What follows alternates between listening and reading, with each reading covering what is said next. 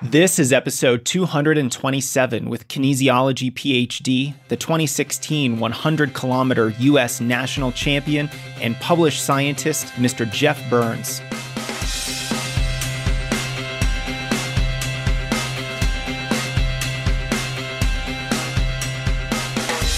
Welcome to the Strength Running Podcast. I'm your host, Coach Jason Fitzgerald, and the episode you're about to listen to is a deep dive on the science of super shoes.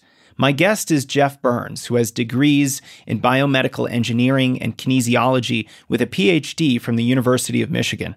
He's published on a variety of topics, studying elite athletes at the ultra and middle distances in numerous scientific journals, as well as the New York Times, Wall Street Journal, and other major news publications.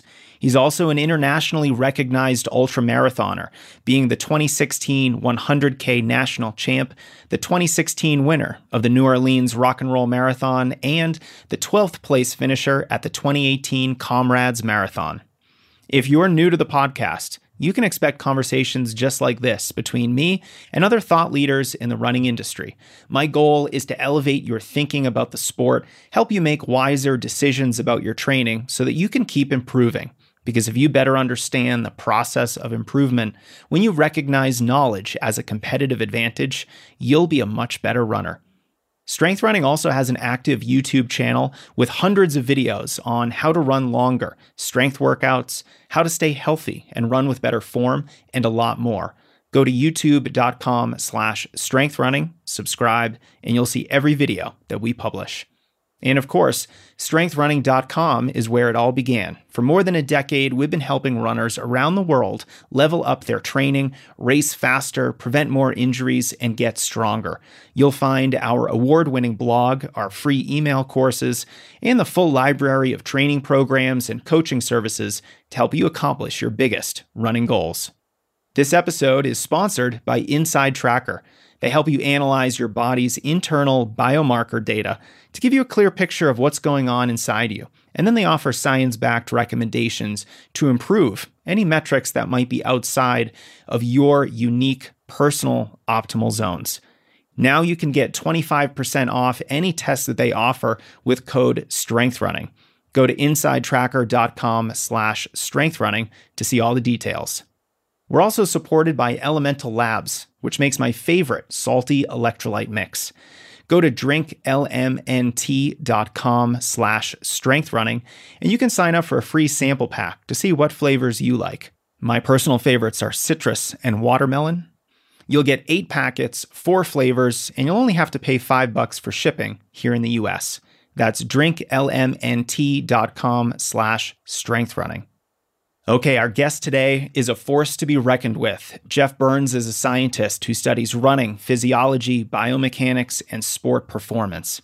His work has been published in the British Journal of Sports Medicine, the Journal of Applied Physiology, and many other scientific journals. He's also an amazing ultra endurance athlete, setting a championship record on his way to being the 100K national champ in 2016 He's represented the US over 50K and 100K distances, and he finished fifth at both the 2016 and 2018 IAU 100K World Championships. He competed collegiately for the University of Michigan's cross country and track teams, and also spent many years working in a specialty running store. In this conversation, we're going deep on the topic of super shoes. I want to thank the Strength Running community who follows me on Twitter for submitting these questions. This is a listener generated episode made possible by your curiosity. Our main focus is on the benefits of super shoes, the drawbacks, when to best use them in training and racing for maximum benefit, and what we may see in the future as this technology develops. Without further delay, please enjoy my conversation with Mr. Geoff Burns. Hey, Geoff, welcome to the podcast. I'm excited to chat with you. Yeah, thank you for having me. This will be a lot of fun.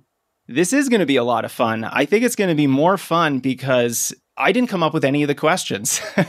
this is entirely crowdsourced by me on Twitter. So, big thanks to the strength running audience on Twitter for answering my questions about super shoes. And, Geoff, I'm really excited to answer all these questions with you and sort of go over how best to use super shoes, how to think about their benefits, any negatives or drawbacks about these shoes, and, and what we might expect in the future as this technology continues to develop.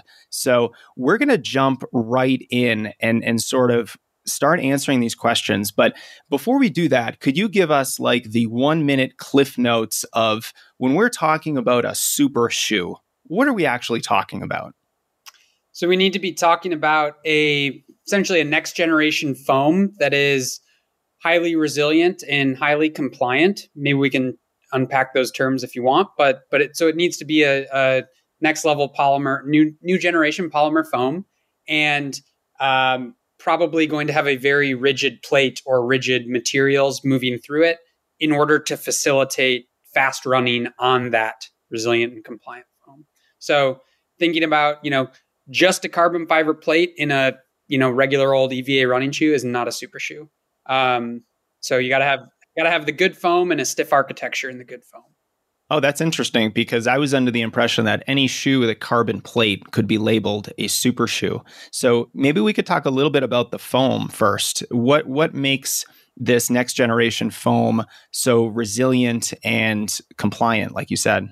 Yeah, it's just a different um, chemical composition of the say the polymer. You know, the old you, bread and butter running shoe was was ethylene vinyl acetate foam, um, and that's uh, ethylene molecules and vinyl acetate molecules that kind of get jumbled together. Um, and it's very cheap and very you know pretty easy to manufacture now, and you can tune the ratios of those and the way the way it's done um, in lots of different ways. Running shoe companies have figured out how to how to how to tweak that to people's preferences, and it and it's pretty lightweight as well. So broadly speaking, it was a great great thing to throw on the bottom of a foot. But it really um, it the resiliency of it. Uh, you know that's that's the that's the mechanical term for the energy return is not so good. It's you know it's probably on the order of you know around sixty five percent, sixty to seventy percent. Um, so it's it's not, and it, it also doesn't have great thermal stability. It, properties change a lot in different weather. So as we're we're in winter now, some of your your runners are you know your audience are running in. I'm in Michigan right now. Uh, my Saucony Kinvaras that are EVA shoes uh, are a little bit stiffer than they were a few months ago. um, so yeah, so that's that's the foam that we've been using for you know probably 40, 50 years now. Um, but yeah, new advances in in foams, especially over the last decade, have really kind of changed what you know goes underneath our our feet. Um, and the the new, you know, the first first big step in foams was the Adidas Boost foam, which um, was it's what we call it a thermoplastic polyurethane. So it's a polyurethane, which which polyurethane is actually rubber, but the way that they foamed it out, um, you know, if, if listeners can think of Boost, you, you think of like little pellets. And that's what's called expanded TPU. So they essentially foamed this polyurethane out, thermoplastic polyurethane, to make it, you get the very bouncy properties of rubber, um, but uh, in much, much lighter, less dense form. And it's still, though, one of the trade offs there, it still was more dense than EVA. So it was like more favorable on that, that energy return side, a little bit heavier though. So this new generation of foams are actually very similar, um, similar to in the in the vein of that kind of boost foam and the fact that they're thermo thermoplast thermoplastics. Um, so they're essentially new ways to kind of configure these these plastic molecular structures, um, and the result is more favorable properties. And actually, one of the interesting things I should clarify though is you know the so the Nike the Nike shoe that's the Vaporfly and the Alphafly that we know that's PIBA PEBA polyether block amide. Um, so it's um, you know copoly- block copolymers of of uh, um, you know, block amide chains with with uh, the the polyether subunits in there as well. So anyway, so it's like uh, um, trying to bring this back bring this back down. Um, but you have different again these different thermoplastics. They arrange um, so that's one way to do it new materials. And so we've seen that in nike doing that saucony does that um, i think asics does that. Um, but the other the approach that some other companies have taken have has actually been to uh, essentially foam out old foams in new ways to get those properties. So they've taken EVA or that TPU that that boost was and used um, nitrogen or carbon dioxide in the foaming process to make it change the structure, the molecular structure of the foam a little bit and make it lighter. So you see some of the, like I think New Balance, um, uh, mm, what are Brooks? I think does that as well. Um, so those are kind of old foams with with uh, new new foaming techniques, um, and that that arrives at at uh, you know a slightly more beneficial foam as well. So so yeah, so a lot of different ways to to um, to dress up and and kind of create new concoctions to to put on the foot. But but broadly speaking, what we want is you know a softer foam, so that's more compliant, more energy return, so that's you know when you compress the foam it compresses back more. So i say when you when you think about those two concepts in foams compliance and en- energy return compliance is the amount that it squishes down under a given load. Resilience is the amount that it squishes back for that given load. Um, so so yeah so you want favorable qualities on on both of those. And then and then of course you want it to be as light as possible. And that's what you know that's one of the things that's really transformed the shoes now is all of these shoes that are that are better on those properties are also lighter which which that's you know kind of a canonical heuristic of shoe design is the lighter the shoe the better. So tying that all together you know these super foams are have better energy return they're more compliant and they're lighter. So helping us run faster I'm glad we talked about that because when you. By the way, that was absolutely not the one minute cliff notes. I'm sorry. um, I'm glad this isn't the radio. We don't have a certain amount of time we've got to get through.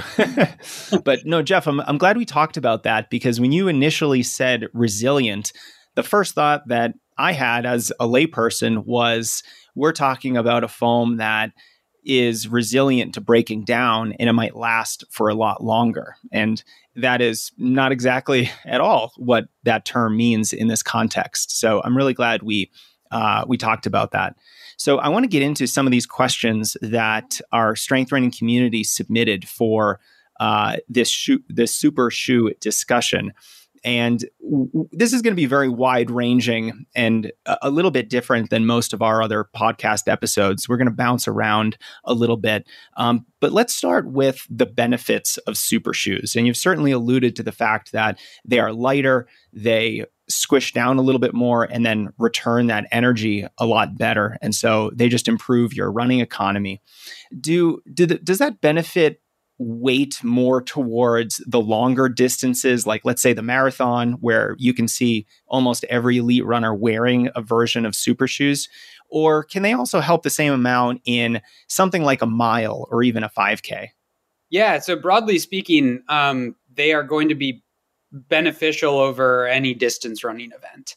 Um, the way that those benefits play, I would say, I'll start by saying the benefits that we think of in the lab so from the studies that we have on them that are, you know, very short trials on running on how they improve running economy. So that you know the first studies on the Nike Vaporfly was four percent. Um, that running economy improvement will benefit you, you know, in in any distance running event. Um, so so yeah, so broadly speaking, whether you're running a mile, uh, 5K, or marathon, they're gonna they're gonna shift your performance um, at a very, very high level. Um, you can have diminishing returns on that at faster speeds, but we're talking, you know, we're talking people running faster than you know 430 a mile or something like that. Or, um, but even then, it's still going to be beneficial. But it's just that once you throw air resistance into the into the mix, there's a little bit of a diminishing return on running economy, but it's fractions of a percentage point. So broadly speaking, um, yes, they're going to be beneficial across any distance. Now, the one thing in a race that there may be greater benefits for a longer race that we don't we don't quite have great data on this yet is the way that they may offset um, fatigue related declines in running economy. So that's something that happens as your muscles break down and your body fatigues. Your running economy deteriorates, so your efficiency running deteriorates.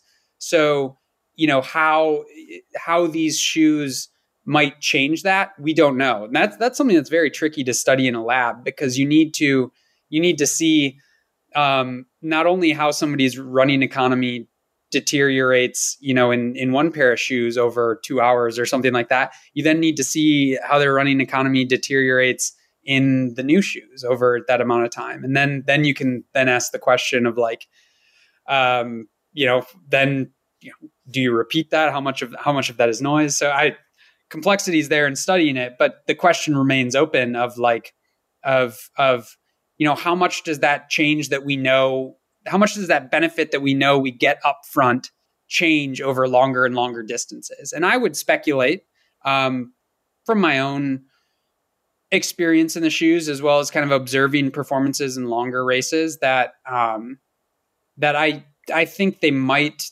you know that benefit probably comes into play. The order of magnitude is is probably smaller than the than just the upfront benefit, um, but it's but it's there.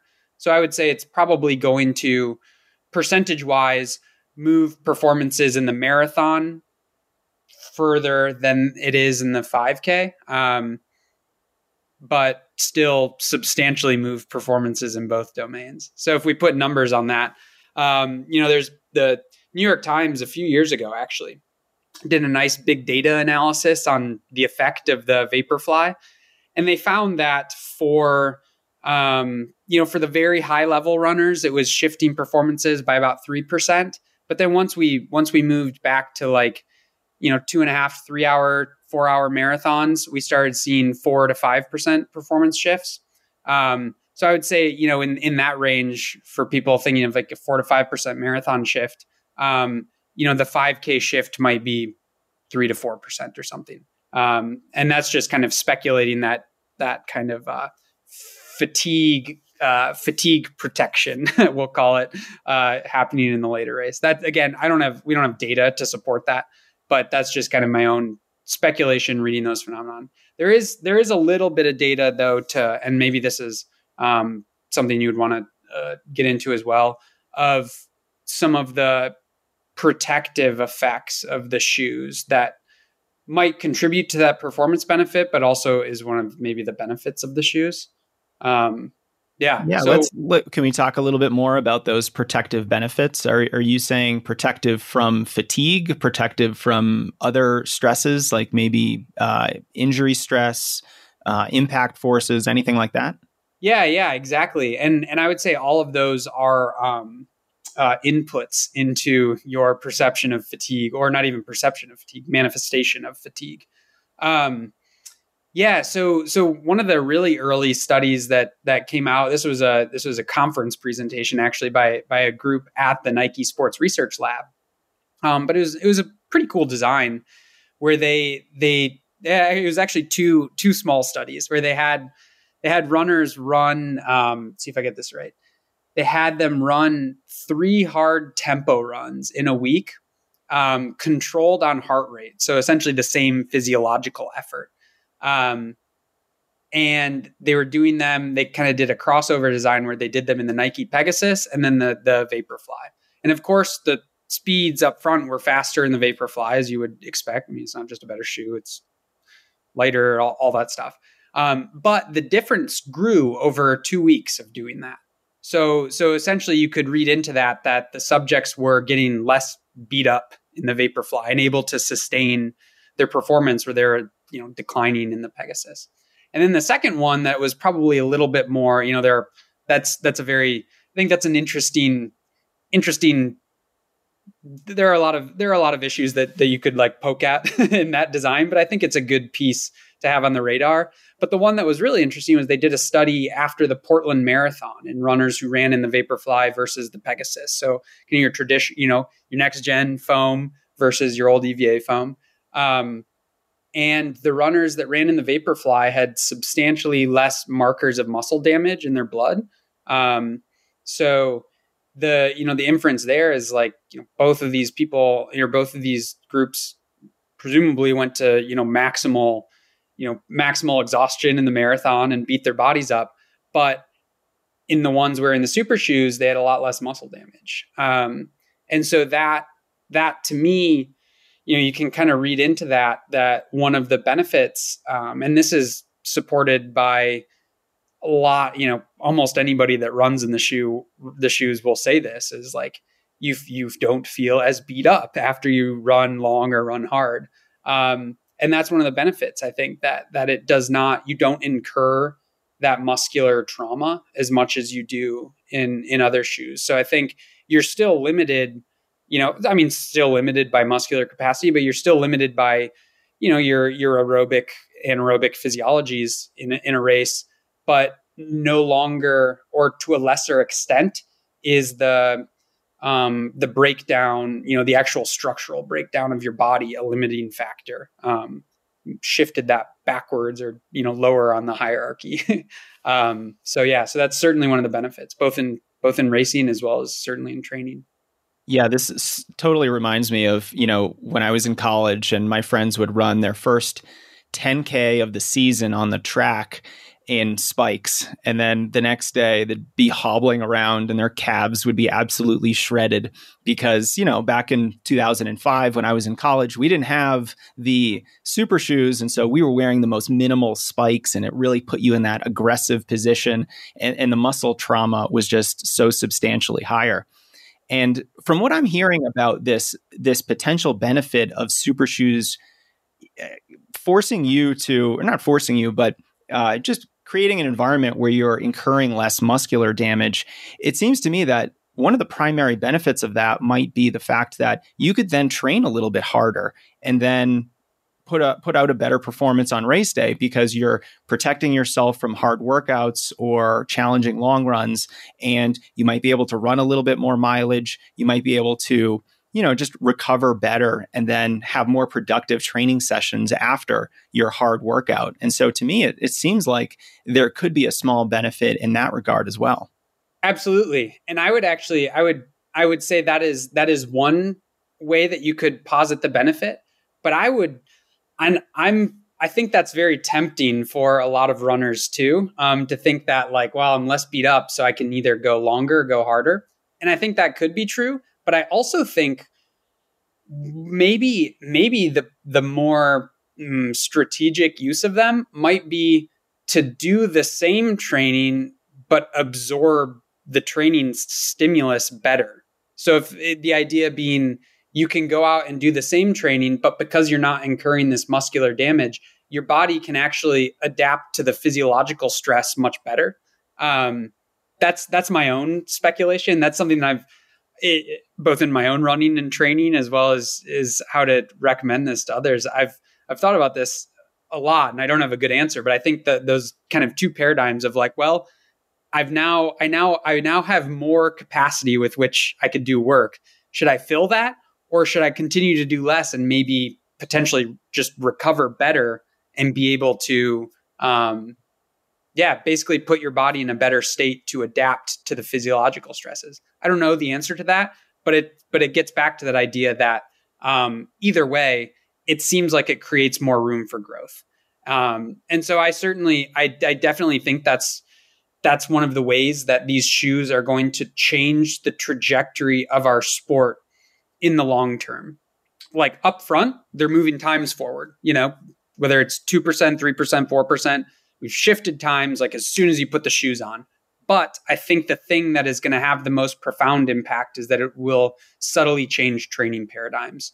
Probably be able to do, and I think very specifically for marathon racing, probably be able to do, you know, slightly larger volumes of, you know, very specific marathon work. So, you know, very specific work, you know, right under your anaerobic threshold, um, you know, basically right in that that sweet spot do you either start start doing more work there or you know essentially adapting better to the work that that you are you know should be already doing there.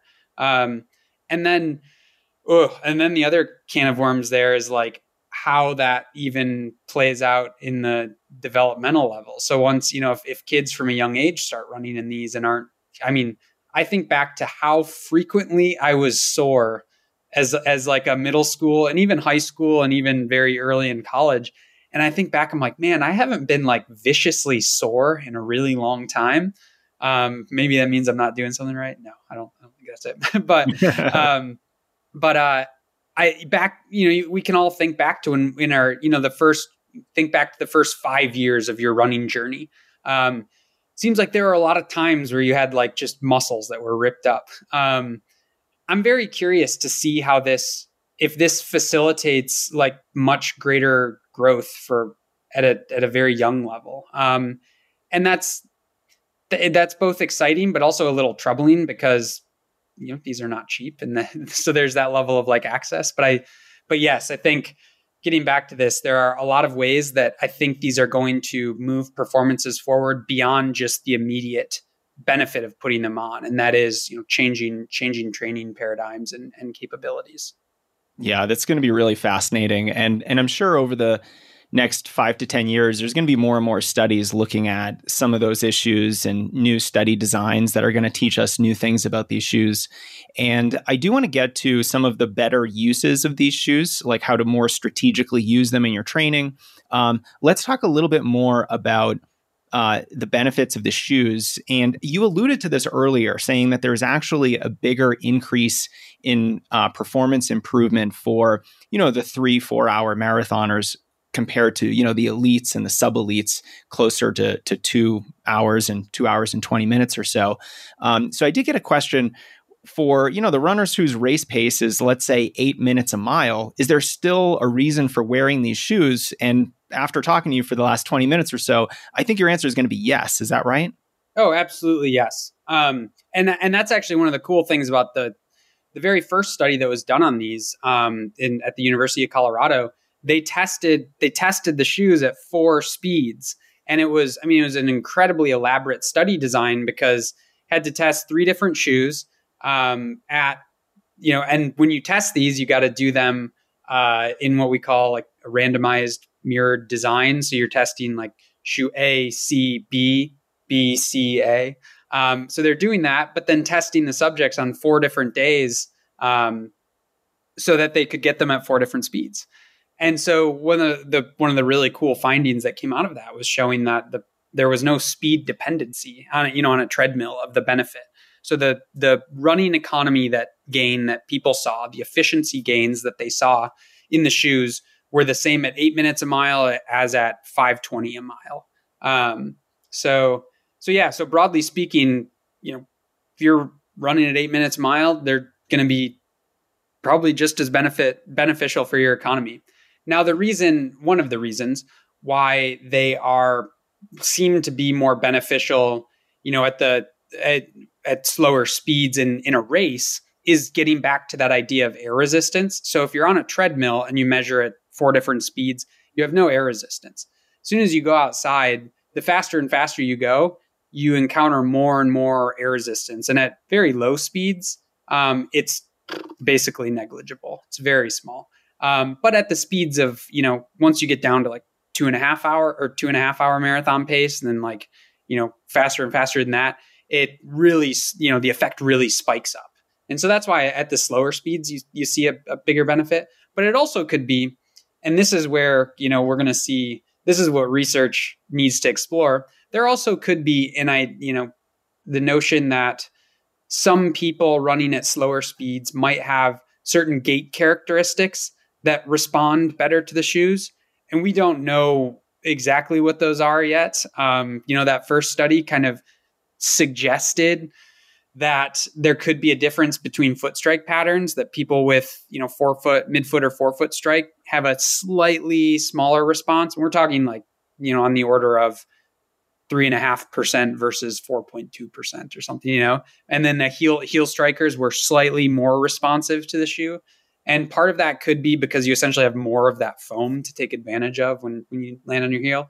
But what that is is to illustrate the idea that there could be gait characteristics of of you know people running four to five hours for a marathon or something that that you know might benefit a little bit more for them. But broadly speaking, it's going to be the running economy benefits going to be pretty speed independent. I'm glad you started talking about gait because I was going to ask about that. There were a couple questions that came in about, you know, whether or not the shoes are more beneficial for the midfoot or forefoot strikers or you know are super shoes beneficial for folks who overpronate substantially. And you know it seems like a lot of the the questions have this kind of undertone of well if i'm slower i'm not going to get the benefit or if i'm a heel striker i'm not going to get the benefit. And i'm actually a little surprised that the benefits might actually be a little bit greater for slower runners, for runners who might heel strike than those who don't. And so that's very encouraging because these shoes can actually really help, you know, the the more recreational runner, the runner who isn't, you know, knocking on an Olympic trials qualifier door. And and that's just really exciting to me. Yeah, definitely. And like I said, it, it's actually um, it certainly certainly goes to the yeah to the opposite of that where it's there's there's good reason to believe they might be a little bit more beneficial for a heel striker. But that being said i also want to take this as a chance to tell your listeners like there should not be the undertone that like heel striking is worse than midfoot or forefoot striking. Um that that's that's another conversation that, that we could have another time but like um there is no correct foot strike. So like you look at world championship marathon, like seven of the top 10 guys are going to be heel strikers. Um, so, or women. Um, so yeah, so it's, it don't, I would, I would also, I would also say there should not be any supposition of, um, good or bad on, on that characteristic of gait. But what there are, you know, there are aspects of gait that are, you know, independent of foot strike that, that might lead people to be more or less efficient. And that's where, where the, um, yeah, where the shoes might kind of affect that in ways that we don't even know. Because this is one of the interesting things that you know, we have this treadmill in our lab that can do pressure measurements underneath your foot, so real time, you know, patterns of how of how you essentially how you develop pressure throughout foot strike.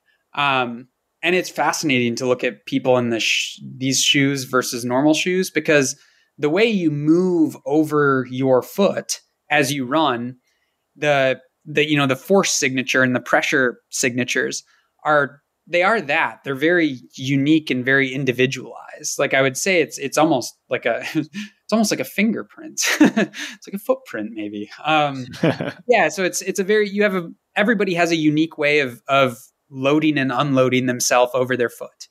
And these shoes have very because of the plate have very constrained like movement paths and architectures. But then that foam also affords kind of different loading styles as well. So it's like everybody just interacts with it so differently. Um, and yeah, so there are going to be different people that kind of get pulled into different trajectories.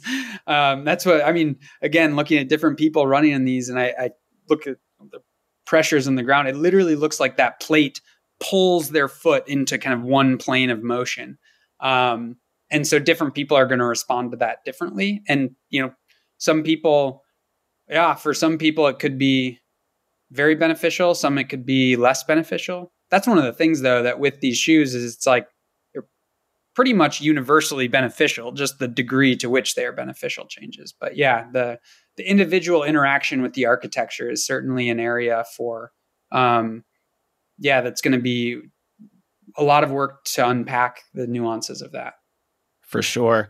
And and it makes me think that, you know, you saying that the the fiber plate sort of brings you into this one motion track, is that going to be more beneficial for someone who overpronates than than someone who doesn't because it might you know create more of a, a, a neutral gait or or is it just your body's going to move the way it wants to move and that's that yeah, I, I don't have a great answer for that, um, but I can I can maybe give some thoughts. um, yeah, I think you, the concept of like you know overpronating or, or you know neutral transition heel to toe is there there is a lot going on mechanically there. Like I think the the running shoe industry did a, a pretty good job of like dichotomizing it into like three nice little categories but it, it in reality is is so widely varied um, to the de- you know the degree to which people's you know, ankle complexes you know and, and foot complexes you know, move through gait and, and distribute forces.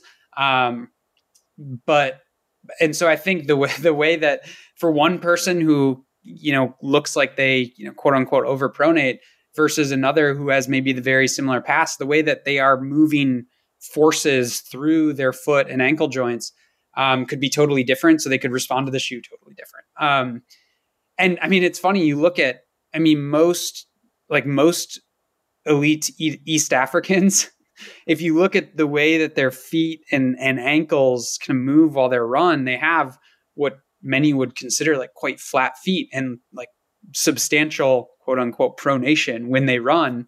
Um, but because you know they have very compliant ankles and and very kind of uh, say robust um, movement patterns, um, they you know they they obviously benefit from from the shoes um, or seem to, and uh, and are not you know deleteriously affected by them.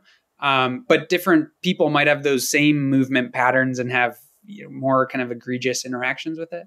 So, so yeah, so I think you can look at again look at, look at lots of different cases like for and against it. I think one of the maybe the the um, interesting cases with the shoes that you see, I and I would this is something that I would caution against is people like putting their orthotics or like corrective insoles in them.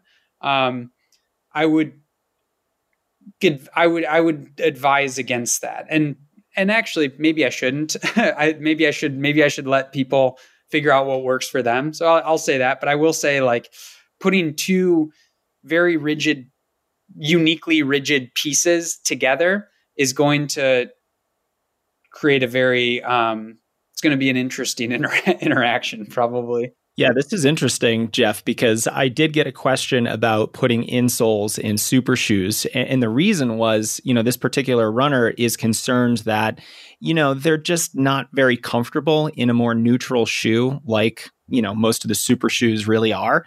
And they want the extra support of their insoles. And so it sounds like the interaction between the shoe and the insole is just not really well understood and it could cause problems and we just don't know. Is it something worthy of maybe talking to either your podiatrist or, or someone, maybe your coach, uh, or or simply experimenting and, and finding how it feels? Yeah, honestly, I think your podiatrist or your coach are like probably not going to have a good answer. um, if you don't have a good answer, I don't know if anyone will. well, and, and I, I was going to say they might, you might risk I don't know from from depending on who you ask, you might risk getting like a very dogmatic answer um, that's like, oh yeah, you should definitely. But I will say there's not there is no evidence to tell you, you know, and I could again existing in this world scientifically, I could come up with lots of different reasons why it could be beneficial or not beneficial or or neutral, like no like so I, I would say my recommendation is is if somebody's, you know, really preferring to use an in insole um, to just do it super gradually, like like use the shoes and put them in for one mile and run or or or do a very short track session. Like you know like whatever your workout was going to be do like a quarter of it or a half of it. So the idea with that is do something that you cannot that you will not damage yourself so much that you cannot come back from it. But if there is something bad that comes of it that might throw up some red flags before you do any damage. And and so what i would say to that is do that. Ideally you know if anything if if anything is uncomfortable during the session immediately stop. Um but assess how you feel the next day and 2 days later and then if there are no issues increase the volume. And and so the idea with that is not substantially but maybe again like just very gradually. So maybe incorporate them in over 4 to 5 you know workout sessions. And so the idea there is just kind of inch yourself along to you know, triangulate the sensations that that you might get. Um, but that being said you can also use that same protocol of very small doses of um, of that to maybe try running in them without the inserts. Um, you know, that is like try running and you don't want to do those two things at once because then you'll confound the effect. You won't know if you're sore because or not. But I would say pick one of those two things and and try them. And and I would actually say for most people, um, I would think that you could probably, if it's dosed in very gradually, um, you can probably use the shoes safely without, um, you know, without incurring any any any substantial um, you know, need for for some sort of insole. Because I think broadly speaking, um, our bodies our bodies do a great job of adapting to the stimuli we give them, so long as we do not overload them initially and give them proper time to recover. So, if you're somebody who wears, you know, inserts, I would say essentially just work in the shoes either with or without your inserts very gradually. And then, you know, course correct as needed. But but yeah.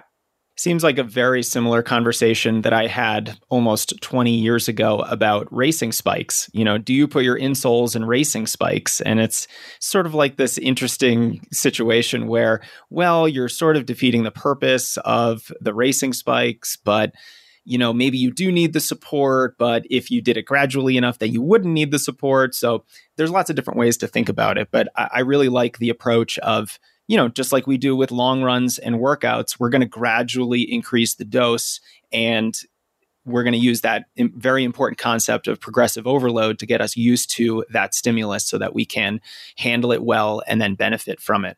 Um, so I've heard you talk about using the shoes in workouts, and our next big topic is when to actually use these shoes. They are racing shoes.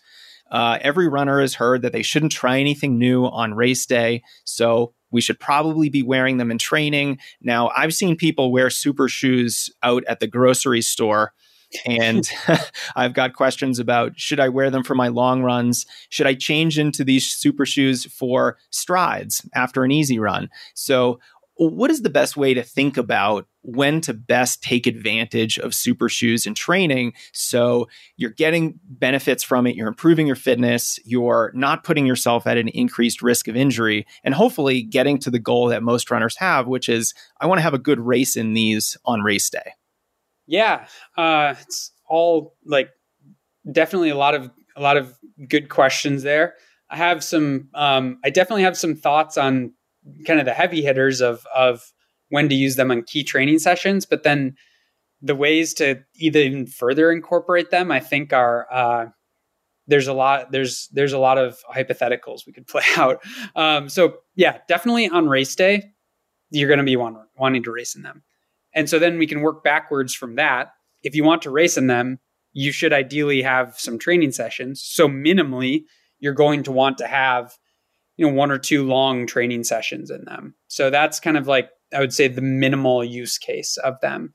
And there could even, you know, you could even postulate unique benefits to using them sparingly like that because um yeah, so I'll I'll, I'll maybe I'll circle back to that at the end.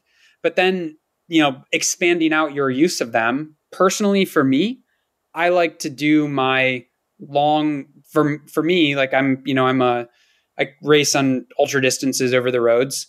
Um, and so my long run each week is kind of one of my key workouts, and I usually do it with some some faster speed within it, um, or some specific speed. Um, so I like to use super shoes in almost all my long runs each, you know, so once a week I'm using them for that. And then I've also started using them for long intervals once a week as well. So basically twice a week I'm putting them on. Um, and then if I'm doing, I might have, if I have one other session a week, might not be in in the super shoes um, or it might be so it might be three times a week. But so broadly speaking it's like you know my key faster specific work during the week is in those shoes.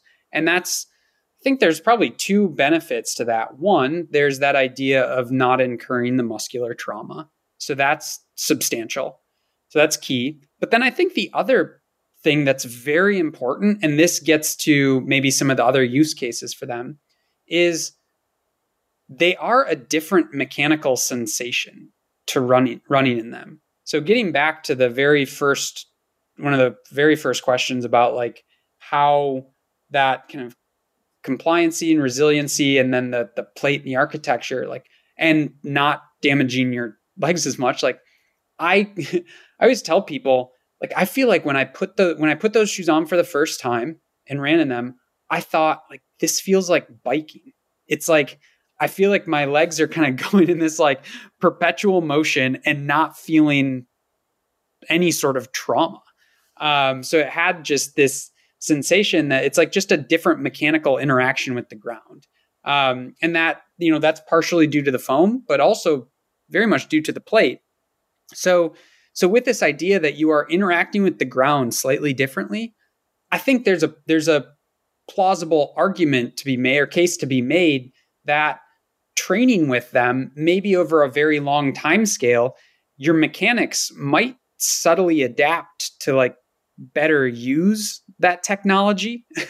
um, I don't, again, I don't know the answer to that. Um, and that I think would require definitely a very long term study. Um, but uh, I, I think there's reason to believe that, that because honestly, for me, I was blown away at how beneficial they were upfront, you know, in those early studies. It's like people have no experience with these shoes, they put them on and they're immediately beneficial. Whereas anything that's beneficial mechanically, my mind is always thinking like you might have to like train to harness that mechanical benefit somehow or adapt to use it. Um, so I, I I wonder. That's to me an open question, but that's one of the reasons why I use them in training is thinking like over time subtly adapting to use them. And that gets back to why I think there could be unique benefits, you know, for youth youth you know athletes that are currently have very call very plastic mechanics, malleable mechanics as they're still developing. Like if you're developing now on this new architecture of footwear, you might be using it better. Again, that's just speculation, um, but that's that's one of the reasons why I think using them um, uh, throughout the week, especially in specific sessions, very important. Um, you know, first and foremost, again, kind of summarize for the um, the benefit of you know not incurring the muscular trauma. So you can either either do more, do a little bit more, or in you know kind of where I lean towards is is is absorbing the training better um, because you don't have to also rebuild your the muscles um, to as to as great of an extent. And then second, to maybe start to learn to interact with that that kind of new novel mechanical interface of the shoes. Um, but then to your second to to the other question about other ways to use them in training, like maybe doing strides in them. I actually think doing strides in them is is a good way to get to that second benefit of kind of adapting to the mechanical sensation. One of the things that a lot of people push back on very early on of thinking like, well, these can't be good for really fast things because it just feels so weird when you try and run fast in them. But I think that that actually is a like a fallacy or, or kind of a um, say a yeah a bias that people an irrational bias that people have of like the sensation of immediately trying to accelerate because you don't have that interaction with the ground that that immediate responsiveness but it's like if you give it 10 strides, you can actually get get up to a, a faster speed um, and carry a faster speed. So I think again, understanding that subtle, those subtle um, mechanical differences and learning to to work with them is very important. And strides strides can help you adapt to that. I I, I would suspect. So I think there there is that benefit. Um, but then maybe the the the next step is like, well, should I use them every day? um, and I don't know. I I think there. I mean, there could be some people that do. There are. I mean, there are. I've talked to a lot of especially older, like elderly runners that are like, yeah, I love running these every day because they don't my my my legs can handle it. um, and I think for some people that could work and that could be a good thing. The only thing that's tricky is like that plate. That plate really does. I have unique effects and and they it probably affects everybody differently and this is where I don't have a good answer for it but like I would be afraid of using something that has such a constrained movement path habitually because I suspect it could you you might atrophy some structures or you might overly stress some structures like that are trying to you know your body I think one of my golden rules is, you know, with running is just imposing variability on your system. It's, you know, I think one of the reasons why running on softer surfaces is probably, you know, might be good for some people or protective for injuries is not because the surfaces are softer, but because every footstep is different. And so it imposes variability. And so I think like the plate might actually be a healthy source of variability used a few times a week, but used every day, it could be um, it it could be long term maladaptive for some people. Now that being said, for the same reasons, it might be or not the same reasons, but for different reasons, it might be um, beneficial for other people that might have like certain I don't know characteristics. So one of the things that maybe this is unsatisfying for your listeners, but, but like it does come back to like there are there are, you you kind of got to learn to read how how it affects your body because every single person like i said your your interaction with the ground is is uh it really is like a fingerprint um uh and no if you're doing handstands it's actually a fingerprint but um but uh no so it's a very unique individualized thing and and so the way that the foam and the plate especially the plate um in the case of of that is is going to interact will dictate how much you want to use them but i think broadly speaking using them on specific longer days is a, is a really important thing in, in training um, if you want to race well in them. Now I now I said, said I would bring it back. I this is something that's been on my mind lately, and I, I told you what I do in training. You know, I use them. You know, probably about two times a week. Um, but one of the things that I've been thinking about lately is like, is there a benefit to not using them at, at all in training? And almost like uh, you could almost think of like altitude training um, but like for your muscle now the altitude the the stress is not of is old shoes um, if you do if you train predominantly in traditional footwear and then maybe once or twice before a race you put them on to get you know to make sure you're you know you don't get blisters or anything like that um, and then just racing them is does that create like an augmented benefit? Um, I don't I don't know the answer to that, but it's been on my mind a lot lately. Like as as I've used them a lot, thinking like, am I missing something here? Like doing doing more running, like actually beating my legs up and making them stronger. Like, is there something to be had there? I don't know. It's so I, I just say that because I think it's an open question. I don't want to say there is a a certain right answer to use them. I hedge I hedge towards using them frequently in training for all the reasons I described. But I could see a case where where there is a unique benefit to like, you know, maintaining the leg strength in in old shoes. I will tie all of that together and say that like, you know, plural of anecdotes, not data, but you know, the master, Eliud Kipchoge, has been using these two to three times a week in training for the last probably going on six or seven years now. Um, and he's certainly extended his career longer than anybody thought he would and has continued to be very successful so i think if you're going to key off any anecdote that's probably a good one to see that using them in training can can be very good long term and perhaps variability is is a good kind of theme or or big principle that we can use in, in this scenario too where you know we don't want to do all we don't want to do nothing. We kind of want this little middle ground. Uh, and I think one of the most fascinating aspects of this discussion is the contrast between the immediate benefit of these shoes, just putting them on and you being faster right out the gate, and then this discussion of this long term benefit, this potential adaptation that could happen to it, and then you know how how you could really use that and harness it in your training. And, and, it very much reminds me of the conversation maybe 10 or 12 years ago about minimalist shoes and running in five fingers. You know, we're we're racing in spikes which don't really have much under your foot at all. So maybe we should do our workouts in spikes. Well, maybe we should be minimalist more often. And I, I feel like the pendulum always sort of kind of rests more in the middle after you know we get really excited about something and then there's maybe some backlash to it. And now okay we have a little bit more reasoned approach to this. And instead of you know going all super shoes or no super shoes maybe your approach is is potentially the better approach. Um, now we've talked a lot about benefits Geoff. I do want to talk about some drawbacks. Um, you know, there have been some folks who say that those plated shoes limit ankle dorsiflexion and maybe that's a good reason to only use them for racing or you know the impact on lower leg injuries specifically you know the post tib or achilles. Um, what do you what is your view on the injury risk of these shoes? And maybe more specifically the fact that you know you've talked about how they do change your mechanics. Is that change in mechanics a potential downfall or you know is it a potential injury risk? How do we wrap our heads around this?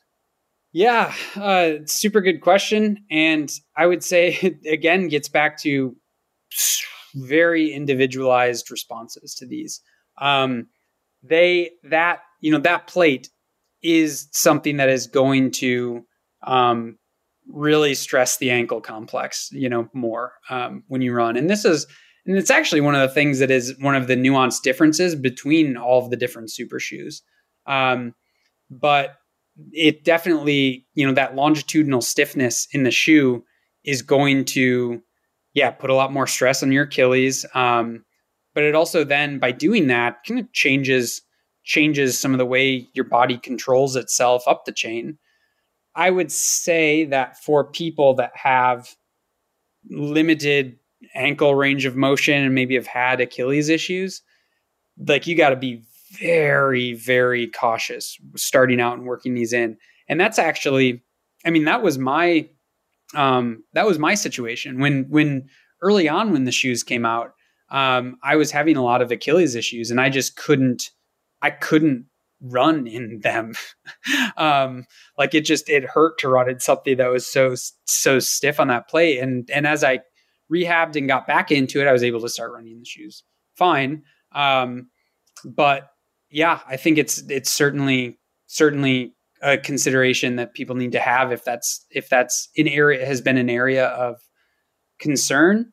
Um, but I've also had, I mean, I like last winter I had like really bad um, like anterior anterior tib issues from doing some very hilly running, like series of very hilly, like long, long hilly sessions in the shoes on pavement because like that, um, the eccentric work of, of, uh, of the anterior tibialis, like when you're running downhill with that plate, because you essentially now have this much longer lever that you're trying to like, you know, eccentrically slow down. Um, it just destroyed that, that in, in my leg. Um, and so I, so it's like it, it varies different different muscles just kind of controlling that that stiff plate underfoot.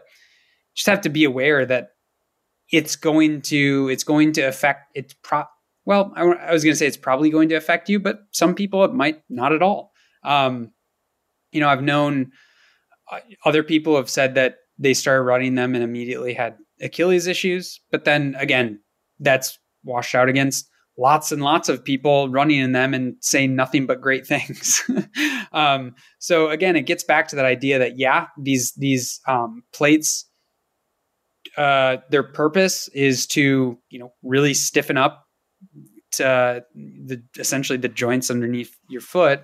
Um, so by doing that, it's going to you know demand a different response in, in your ankle, um, and then subsequently up up your legs. So so yeah, so just understanding that that it's going to change that that interaction that you have with the ground and being very judicious in in how you how you bring them in. So that is certainly one of the definitely one of the downsides um, is understanding understanding that and and uh, and just again kind of dancing with it early on. And I would also say like that is going to be one of the differences between these shoes. I've had I've had a lot of trouble wearing the Adidas shoe. um, and I like it's it's just the strangest sensation. And I say that I mean I have no no ties to Adidas or Nike or anybody. Um, but it's just something that the way that I don't know if it's the way that the rods are decoupled or just the way that um, you know something going on with the plate versus the rods. Something it it just i've had i've had a like i've i tweaked a hamstring i tweaked a hip flexor um it, and it's uh on different occasions wearing those shoes and it's like very consistent. I've had like three different sessions wearing those and, and each time something gets tweaked. Um, but maybe again that speaks to something that like i could sl- you know slowly work them in and adapt to them and and and be fine because um, they are i mean they are a different sensation on my feet that i could totally see how for some people they would actually be more comfortable than than nikes um, but that all, you know, I say that just to underscore that like these these are different shoes that I've had different issues with in, in, in each one. Um, whereas, like I said, the Vaporfly had a very immediate effect on my, you know, my ankle and Achilles complex. So understanding how the different super shoes and their different stiffening technologies underneath them are going to affect your lower limb structures, just knowing that they are going to probably have an effect and being cautious in, in bringing that into you into your running is probably just the most important thing. Yeah, I think one of the big things that I'm learning from this conversation is that number one, these super shoes are all different. They're going to affect you differently depending on if you're wearing one brand over another brand.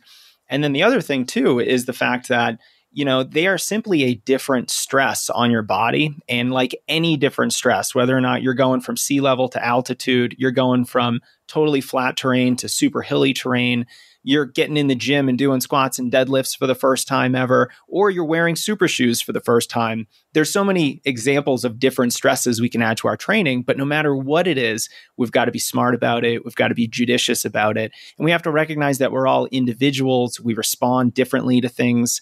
And we almost have to take a, a scientific testing approach to things with small doses to see how we respond and to see how quickly we can start using these shoes as just a new training tool in our arsenal. Um, Geoff, do they last a long time? I, I, get a big question about just durability because some some of these shoes are saying they're only good for a certain number of miles. And I had one runner tell me that he's been wearing them for 400 miles, and most of his other sort of normal standard shoes don't even last that long. So, are they more durable or less durable? Yeah, I and you know I've maybe got some data on this. That's something I'm currently working on in the lab right now. Is doing material property testing on these different shoes. And from my measurements, um, I they hold up really well, um, and I actually think that's one of the benefit new benefit the benefits of these new foams. Um, maybe it might not be the case with some of the like EVA foams, like um, that you know use nitrogen or carbon dioxide. I don't know, um, but with the the new polymers, like the ones that are in Nike um, or presumably um, I'm not actually sure what the polymer is in the Adidas shoe, but the Saucony ones as well. Um, those those new polymers hold up really really well, much better than EVA foam. So like I've had I've measured you know Vaporflies on you know on we have this machine we call it a material test machine that delivers known loads and displacements uh, to the shoes to simulate a foot strike and it measures the you know the energy return the stiffness of the foam all these things and I've had Vaporflies that are new and have over 300 miles on them. And the, the energy return characteristics are almost the same. It drops by one or two percentage points. Um, uh, the stiffness and the compliance is pretty similar. Broadly speaking, for me, the shoes wear out um, structurally before they do mechanically, if that makes sense. So, like, my for me the bottoms get torn up and you can't run in them anymore because they like yeah they just get get so torn up on the bottom that they're literally falling apart before the material actually degrades which i think is fascinating and that to me is one of the you know also one of the benefits of these shoes is like they don't see that they don't seem to see the the mechanical degradation that we would get in old like eva shoes. Um and so i think it actually speaks to like one of the values too is it's like one of the reasons to use these in your training is like yeah they're a little bit more expensive but they do they do last. Um, one of the scientists i'm collaborating with um, he uh, down at stephen f. Austin university he's, he's done running economy studies on these these new shoes he just did a test that he was telling me about on his his Alphaflies that had um, i think 250 or 300 miles on them um, versus brand new ones. And the running economy benefit in them was still, I think he had like, it was like three and a half versus 4% beneficial. So they're still substantially beneficial. Um, you know, after a lot of miles and the mechanic, the mechanical properties of the shoes are, are, you know, persist quite well. So broadly speaking, I, I think that's one of the things that's really impressed me about the shoes. And that's very exciting for me about these shoes is that these new foams are much better over the long term than than our old foams. So certainly certainly something to know. One of the ways that I used to know whether or not my running shoes were ready to be retired was just looking at the compressive lines in the foam. Because if you could see lines in the foam where they have been compressed and those lines aren't going away, so they become permanent, then I know that this shoe is reaching the end of its life. And it sounds like that just doesn't really happen to the super shoes and instead the the bottom of the shoe just from its friction against the ground is is really the problem and i'm curious if you were to put like some you know high density rubber you know i'm thinking like the nike waffle you know old spike just a thin layer of that to give it some extra protection would that then you know obviously it would be more weight but would it have any uh, negative consequences to the resiliency or the compliancy of the foam. No, it's actually funny. Like rubber itself has incredible resiliency. Um, so rubber is pro- rubber would probably be on the order of, um, you know, might be in that like 80, 85 percent return.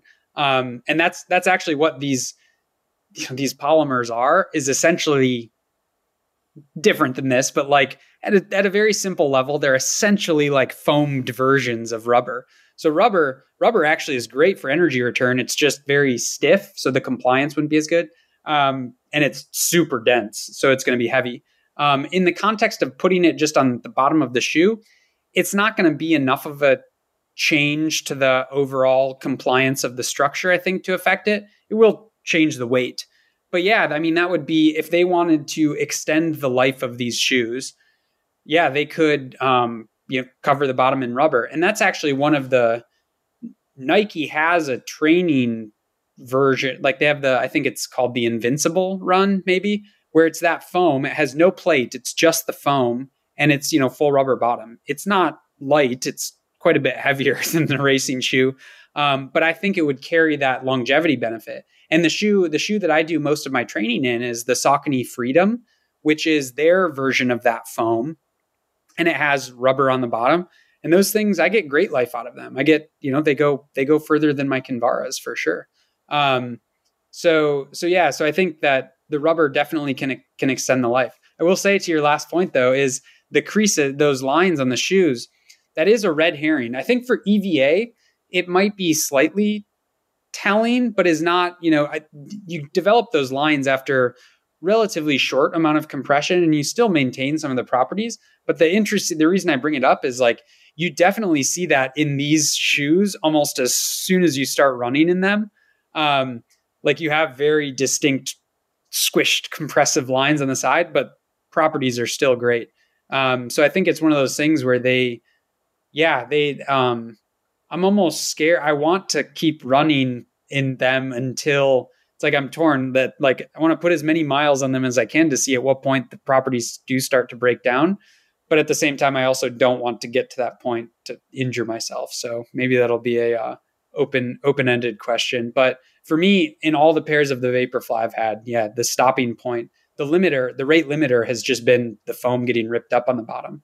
Um, and yeah, the training shoes that we see out there are have taken your approach where they put they cover the bottom in rubber, so you don't get the lightweight benefit, but get the durability. Yeah, that might be really great for for training, just because maybe you don't need the carbon fl- carbon plate for every workout, every long run, but you just want a durable shoe that's going to last for a long time. So that sounds great. Yeah. All right, Geoff. Uh, we've gone a little late, but uh, I'm excited to get to the final question, which is just time for wild speculation. what do you think might be the next generation super shoe from either your work in the lab, seeing what works, what doesn't work, just your personal experience? What could we see in the future for these next generation super shoes, something better than a carbon plate, something better than these next gen foams? What might be coming down the road? It's a really good question, and and I think we're we're almost and and I maybe have uh, a little bit to do with this, but I was going to say we are constrained by what's allowed now, um, and that was actually one of the purposes of of my proposal for you know limiting shoe like allowable shoes on their thickness. Um, if we were to open up that constraint, you would, I mean, you would see probably very, very thick shoes with different carbon fiber architectures going through them and maybe even other plates. Like, I mean, I think the Alphafly was kind of the taster of that, where you have the AirPods as well as the foam. Um, but as soon as you have a thickness limit, it now doesn't become as benefit like once you're operating within that you can't essentially can't have enough of a design space to fully realize the benefits of all these different pieces of plates and pods and, and rods. Um, so my thought for the next generation of allowable super shoes, what it's going to be um, if we are working in that design space, I would suspect that there could be, you might have advances on the material front to figure out maybe how, and it's it's hard to imagine this because the Nike the the Pebax foam that's in the Nike shoe is so good. Um, but if there'd be a way to make it even a little bit lighter so you could maintain the same properties and have that, um, I I wonder if we might not be able to you know better unpack how the plate interacts with people so we can maybe have better individualized response. So I think that that's going to be the next generation of super shoes might just be ones that are more tailored to people. Um, so I would say maybe slight advances in foam, slight advances in architecture. But then the other thing that that might even play out that we'll see is getting back to that individualization is like if we can even go smaller on the super shoes that to maybe make them a little bit to get the maximal benefit for the minimal amount of shoe. So you could, you know, to see if like, well, is a 40 millimeter shoe, like, is that absolutely beneficial? Or are there some people that actually would get a little more benefit from having as light of a possible shoe with 30 millimeters? So I think just basically figuring out the individualization there. Now, if we take that constraint off and say what what is the next generation of super shoes, I think we're definitely going to start to see or continue to see, I should say, companies rolling out shoes that are beyond that regulation limit that are super thick. So Adidas has done it with the Prime X. Um, uh, Nike has one, but it's not. Uh, I don't think it's anything substantial uh, or like very beneficial. Um, and then I think New Balance might have one coming out too. So I think we're going to start to see companies coming out with these like super maximalist shoes, which then will open the door for um, architecture within the shoes of, of plate constructions. Now, to to maybe even put another like wild idea in there i could see i like i wonder if somebody's going to try and make something that is like a foamless shoe like could you create some sort of like carbon fiber or rigid material structure underneath the foot to be very beneficial. So it's really hard to imagine that being beneficial because like foam that's one of the crazy things about foam is that it is so light that you know the benefit that it brings now that we have these these foams that are almost perfect springs like the the Pebax foam that's in the Nike shoe and the Saucony shoe like the energy return property like the yeah the the energetic efficiency of that spring is so close to ideal it's crazy and how light it is so, and the other thing that's really important with foam is like it allows you to load the shoe in any different vector. Whereas if you have a very constrained architecture, like something with carbon fiber, you need to load the ground in a certain way. But that being said, I, I could see a science fiction shoe that that is like, you know, some sort of super light carbon fiber architecture that you can run on. Um, maybe I don't know.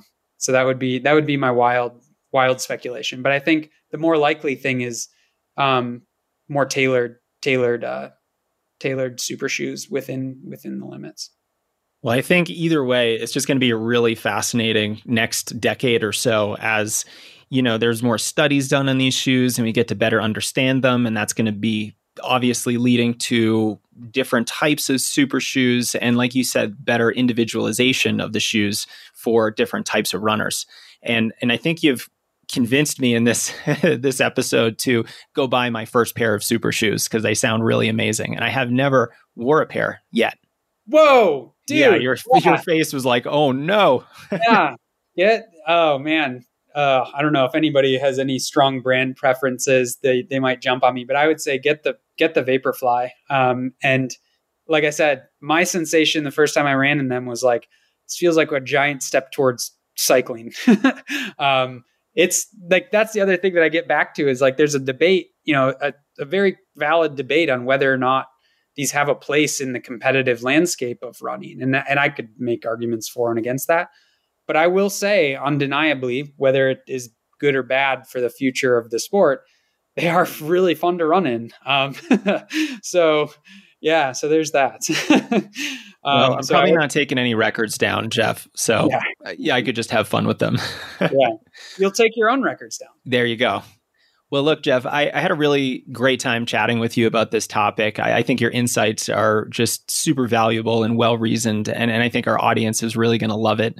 If people want to follow along with your work or your running, anything else that you've got going, going on, are you online somewhere that we can check in with you? Yeah. Um, I use Twitter um, somewhat sporadically, but somewhat frequently, um, and Instagram. Both of them are just at Geoffrey Burns, G E O F F R E Y B U R N S. Um, Twitter is probably where I engage with the the scientific side a little bit more. Um, Instagram, I do occasionally post some you know, some research stuff. So both those are good. I also have a personal website, geoffreyburns.com, where I list out, you know, if you're interested in hearing any any other podcasts I've done or or you know articles I've appeared in or written, as well as my scientific publications are on there. So you can check that out as well. Awesome. We're going to have links to that on Strength Running so folks can check it out. Geoffrey, really appreciate it. Thanks for being here. Yeah, my pleasure. And there it is, my friends. I hope you enjoyed this exploratory look at super shoes and how they can improve your running performances. Don't forget that we have show notes, more info about Geoff, links from the episode, as well as all the other resources we offer at strengthrunning.com. And finally, I'm so grateful for our sponsors. If you get value from the podcast, please support us by supporting them. InsideTracker is one of the most reputable personal blood testing companies in the world. They were founded in 2009 by a team of scientists to help you analyze your body's data and get a firm idea of how well you're responding to training. Understanding these biomarkers, from stress hormones to testosterone to vitamin D, can help you figure out if you're overtraining or optimally training, and also get a look at any red flags that you might want to address with your doctor. But the best part is that they give you personalized optimal ranges for each of these biomarkers, and then a whole host of ways to improve them through diet, lifestyle, or exercise. I've personally gotten three ultimate tests from them, and the process is simple, it's easy, and I just love getting the results. It's always very eye opening you can go to insidetracker.com slash strengthrunning to see how you can get 25% off site-wide on any personalized blood test that they offer. You can see all the details at insidetracker.com slash strengthrunning. We're also supported by Elemental Labs, my favorite electrolyte company. If you have a high sweat rate, or if you're like me and you just have very salty sweat, it's important to dial in your hydration. And Elemental Labs is now offering a free sample pack with four flavors and eight electrolyte packets at drinklmnt.com slash strengthrunning. You only have to pay for shipping, which is just five bucks here in the US. Elemental Labs makes electrolytes for athletes and low carb folks that doesn't have any sugar, no artificial ingredients, or colors. My wife loves it. I love it. I bring it everywhere with me. I go to running camps here in Colorado with it and hand out Element Salt. I give it out to my friends here in Denver and I send it to giveaway winners on Instagram. Everybody loves the amazing taste of Elemental Lab salt. So, for those athletes who might be running five or more days per week, maybe you're training for a half marathon or longer race, or if you're outside in the heat, an electrolyte replacement can help your hydration and recovery. And I'm very encouraged by the fact that Navy SEAL teams, Olympic teams, and pro athletes have now started using elemental electrolyte supplements to improve their performance. Check them out at drinklmnt.com slash strengthrunning to try their sample pack and get your hydration optimized for this season. All right, that's it for me today, runners. Thank you for being here. Thank you for your reviews of the show. Thank you for sharing this episode with your friends. It means a lot to me. We'll be in touch soon.